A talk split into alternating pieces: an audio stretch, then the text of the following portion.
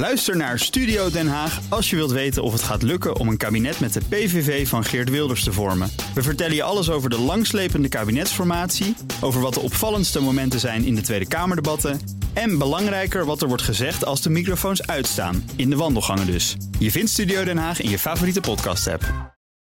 De column van Bernard Hammelburg. Laten we er maar eerlijk over zijn. We hadden het gewoon mis in de aanloop naar de Turkse verkiezingen.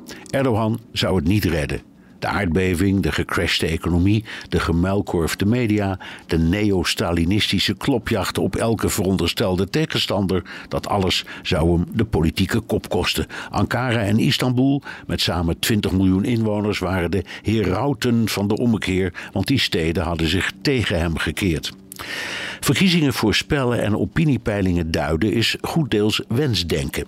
Fatsoenlijke democratieën behoren naar ons model liberale democratieën te kiezen. Wij in het Westen wilden van Erdogan af, de grote Turkse steden ook, ergo exit Erdogan. Alleen, er zijn naast die grote steden nog 65 miljoen Turken in kleine steden en op het platteland, waarvan een aanzienlijke meerderheid dweept met zijn nationalisme. Die meerderheid bracht de oppositie, een onwennige lijstverbinding van zes partijen, een doodklap toe. Ergo exit oppositie. De Turken kozen niet voor ons model van democratie, maar voor Turkije. Nu gebeurt er iets interessants. Wij in het Westen zijn zeer bedreven in het herschrijven van ons wensenlijstje aan de hand van een nieuwe werkelijkheid. Dat gaat bijvoorbeeld zo. Nu Erdogan zijn buit binnen heeft, onder meer door zijn hetsen tegen de Koerden, hoeft hij zich niet meer te verzetten tegen het Zweedse lidmaatschap van de NAVO. Daar was hij tegen omdat er in Zweden veel Koerden wonen die volgens Erdogan op de terroristenlijst horen. Als verkiezingsretoriek ging dat erin als koek, maar de meeste Turken weten waar Zweden ligt, dus de hetze heeft haar werk gedaan. Ergo, Erdogan geeft zijn verzet tegen het Zweedse lidmaatschap op. De Amerikaanse minister Blinken van Buitenlandse Zaken vloog maandag meteen naar Zweden om het scenario nog eens door te nemen. Komt het allemaal goed? Dat is wat wij elkaar vertellen. Joe Biden was een van de eerste buitenlandse staatshoofden die Erdogan feliciteerde.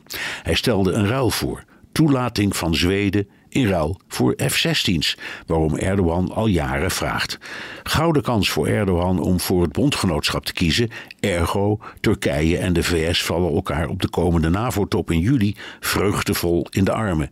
Is het waar? Nee, want Erdogan geeft voor geen prijs zijn goede relatie met Poetin op.